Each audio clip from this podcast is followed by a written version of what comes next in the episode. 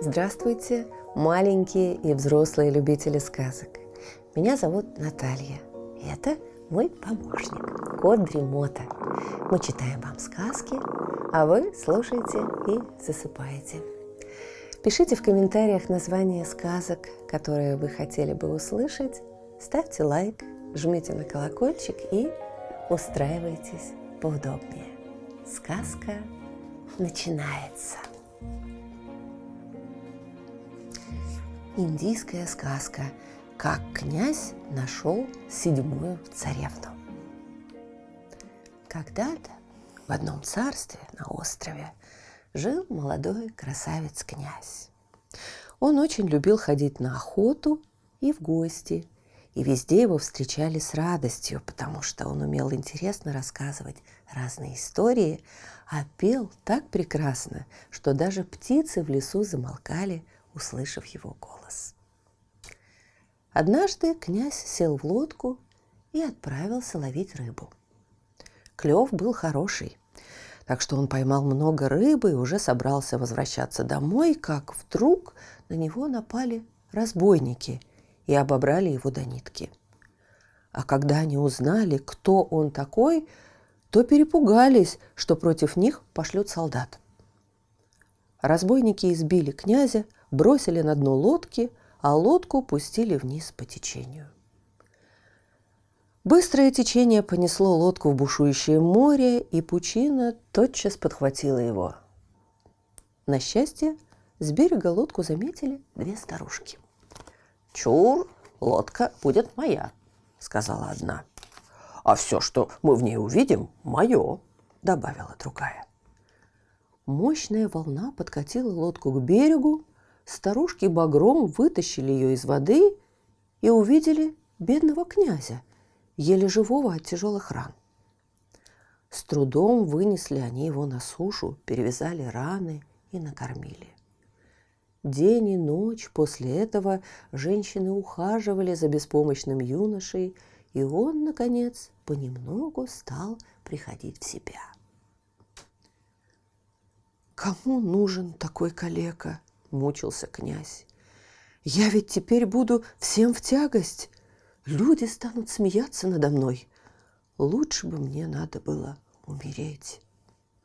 Старушки утешали его как могли, а князь еще больше страдал от того, что за ним так заботливо ухаживают две старые женщины, поэтому он не хотел дольше оставаться у них в лачуге. Вскоре глашатые объявили повсюду, что царь щедро вознаградит человека, который изловит воров, каждую ночь срывающих в его саду самые красивые цветы. «Эй, подойди-ка сюда!» – позвал князь одного из глашатаев. «Передай царю, что я покараулю в его саду и поймаю вора. Пусть он прикажет перенести меня в садовый домик». «Тебя!» – рассмеялся глашатай. «Это ты-то, беспомощный калека, хочешь подкараулить воров? И как же ты собираешься это сделать?» «Уж это моя забота, а не твоя. Твое дело передать царю мои слова», – приказал князь глашатую. Царь очень удивился, услышав все это, но потом решил, что ничего плохого не случится, если калеку перенесут в его сад. Воры и так там такого натворили, что хуже уже и быть не могло.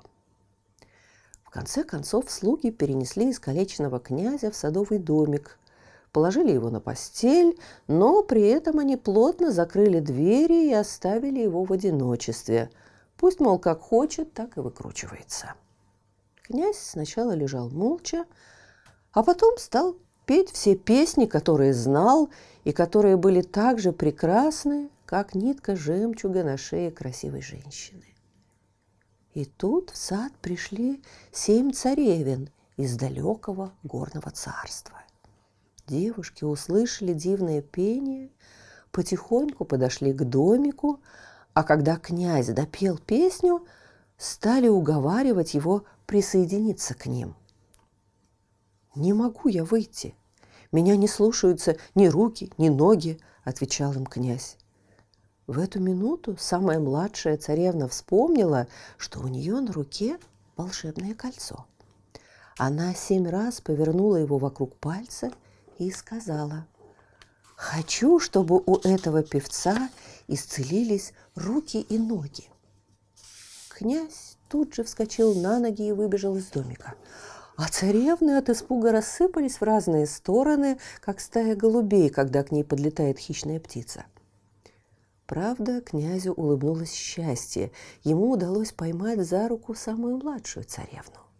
Он снял с ее руки перстень и отвел ее к двум бедным женщинам, которые о нем так заботились. «Берегите ее, как зеницу ока», — попросил он их. «Я только сбегаю во дворец и приду за ней». Сказал он эти слова и исчез с глаз. Старушки окаменели от изумления, увидев калеку совершенно здоровым, да еще и красавицу-царевну рядом с ним. «Сиятельное величество!» – поклонился князь царю. «Ночью я поймал воровок, больше они тебя не побеспокоят.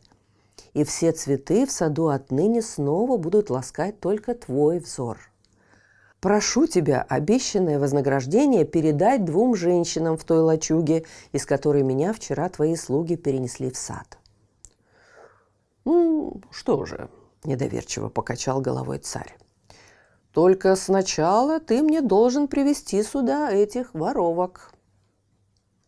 Князь побежал обратно, но там его ожидали лишь слезы обеих старушек. Мы всего лишь на минутку упустили из виду царевну, чтобы приготовить ей еды повкуснее да принести воды попрохладнее. А она вдруг исчезла, как сквозь землю провалилась.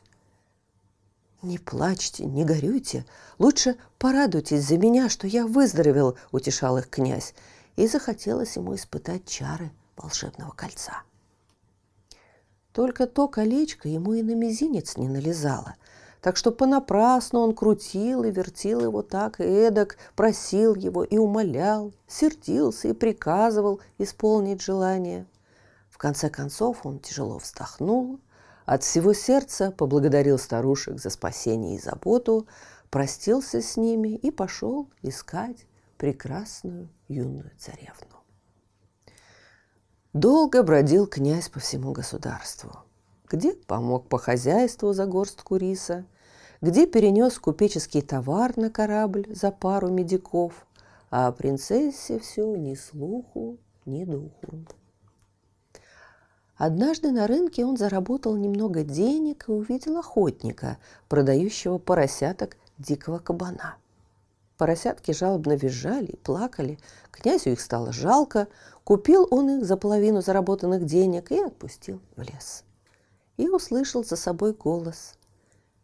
Помни, что и мы тебе поможем, когда понадобится. И кабаниха скрылась со своими поросятками в чаще. Вечеру, когда князь уже притомился, он увидел птичника, державшего в руках клетку с голубями. Бедные птицы хлопали крыльями и от тоски по свободе роняли перья, как слезы. Но помощи им ждать было неоткуда. Вот князь и купил их за вторую половину своего заработка и, конечно, тут же выпустил. Один из голубей закружился у него над головой и проворковал. «Придет беда, вспомни о нас, мы тоже тебе поможем». Близилась ночь, а у усталого и голодного князя не осталось даже ломаного гроша, чтобы заплатить хотя бы за самый жалкий ночлег. Шел он, шел, и вдруг видит. На дереве к смоле прилипли светлячки и не могут бедненькие даже с места двинуться. «Подождите, мои хорошие», — сказал он им и всем до единого помог освободиться. Светлячки освещали ему дорогу до тех пор, пока не привели его к ореховой роще со спелыми орехами. Так он попал в горное царство и очутился на берегу большого озера. Огляделся он вокруг и увидел шесть девушек, набирающих воду в кувшины. Присмотрелся к ним получше, А это, оказывается, те самые сестры, что рвали цветы в царском саду. И только седьмой, самой красивой, нет среди них. Князь побыстрее от них спрятался, чтобы придумать, как быть дальше и найти младшую царевну. Потом он осторожно вышел из своего укрытия, поклонился царевнам и вежливо попросил. «Позвольте мне напиться». Старшая царевна подала ему полный кувшин чистой озерной воды. Князь напился, умылся и бросил колечко младшей царевны в кувшин старшей ее сестры. Девушки пошли домой, а князь за ними следом. Шесть сестер вошли в царский дворец, и юный князь тоже. «Ты кто такой и что тебе нужно?» – остановил его стража. Я пришел к царю с жалобой и хочу ему все рассказать с глазу на глаз. Слуги провели его к могучему владыке горного царства. Князь низко поклонился, но царь встретил его неприветливо. «Говори, что тебе нужно?» — сказал он строгим голосом. «У меня был редкостный перстень, и я его очень любил. Сегодня на берегу озера я встретил шесть царевин и одна из них украла у меня мой перстень. «Приведите сюда моих дочерей», — приказал царь и стал при этом мрачнее тучи. «Мы ничего ни у кого не брали?» — вскричали царевны в один голос. «Мы дали тебе напиться из кувшина и не прикасались к твоему имуществу». «Вылейте воду из кувшинов, и вы найдете там мой перстень. И в самом деле из одного из шести кувшинов выпало волшебное колечко. «Как?» – громовым голосом вскричал царь.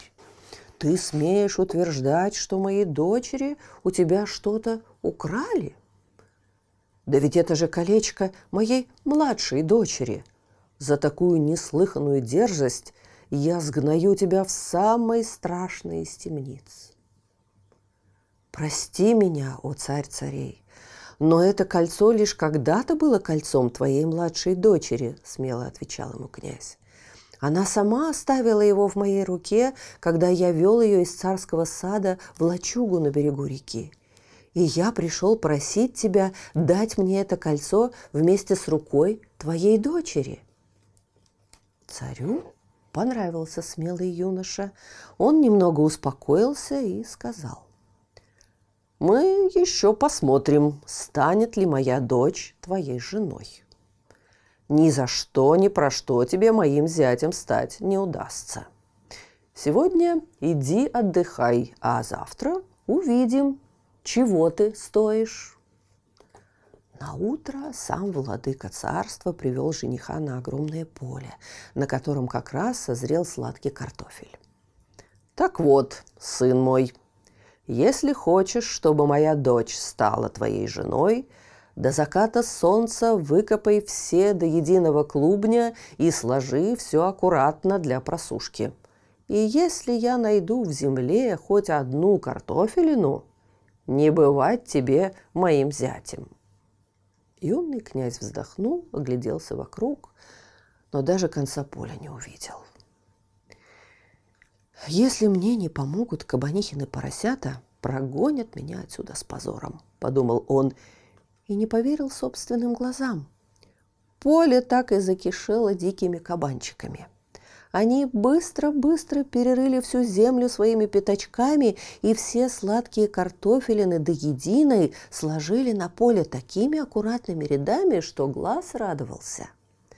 Когда работа была окончена, князь не знал, как отблагодарить своих помощников. «Ну, молодец!» – похвалил царь будущего зятя. Вечером они посидели, поговорили, а на утро жениха опять ждала работа.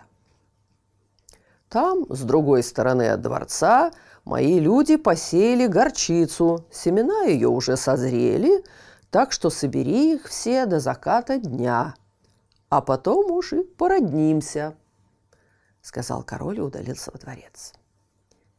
«Птицы мои милые, если вы мне не поможете, прогонят меня отсюда с позором, вздохнул князь про себя. И тут ему показалось, что на горчичное поле слетелись птицы со всего острова. Солнце еще не достигло зенита, а семена уже так и сыпались во все мешки и мешочки, в закрома и короба, какие только нашлись во дворце. «Ну, сын мой, вижу я, что ты и впрямь настоящий мужчина», – опять похвалил царь будущего зятя. Выбирай из моих дочерей ту, какая тебе нравится, и я отдам ее тебе в жены при условии, что ты ее узнаешь среди остальных. После ужина царь проводил юношу в комнату, в которой было темнее, чем в лесу в безлунную ночь. «Выбери себе жену и приведи ее ко мне», с той минуты она будет твоей. Бедный князь в этой темени не мог разглядеть даже кончика собственного носа, не говоря уже о том, чтобы среди притаившихся в комнате сестер отличить свою избранницу. Но он вовремя вспомнил о светлячках. И вот они уже светились в темной комнате, как огоньки – и князь сразу узнал самую младшую из царских дочерей, взял ее за руку и повел к отцу. И царь воскликнул счастливым голосом.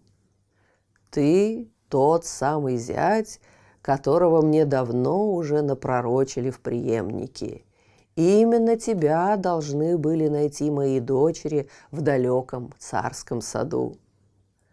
После этого царь выдал за князя свою младшую дочь, уступил ему трон из львиной шкуры и повелел раскрыть над ним белый зонт.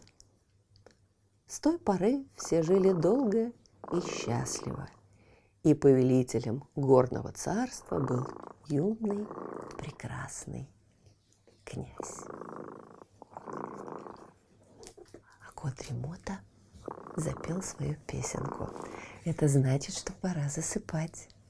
Мы обязательно встретимся снова. Ну а сейчас спокойной ночи.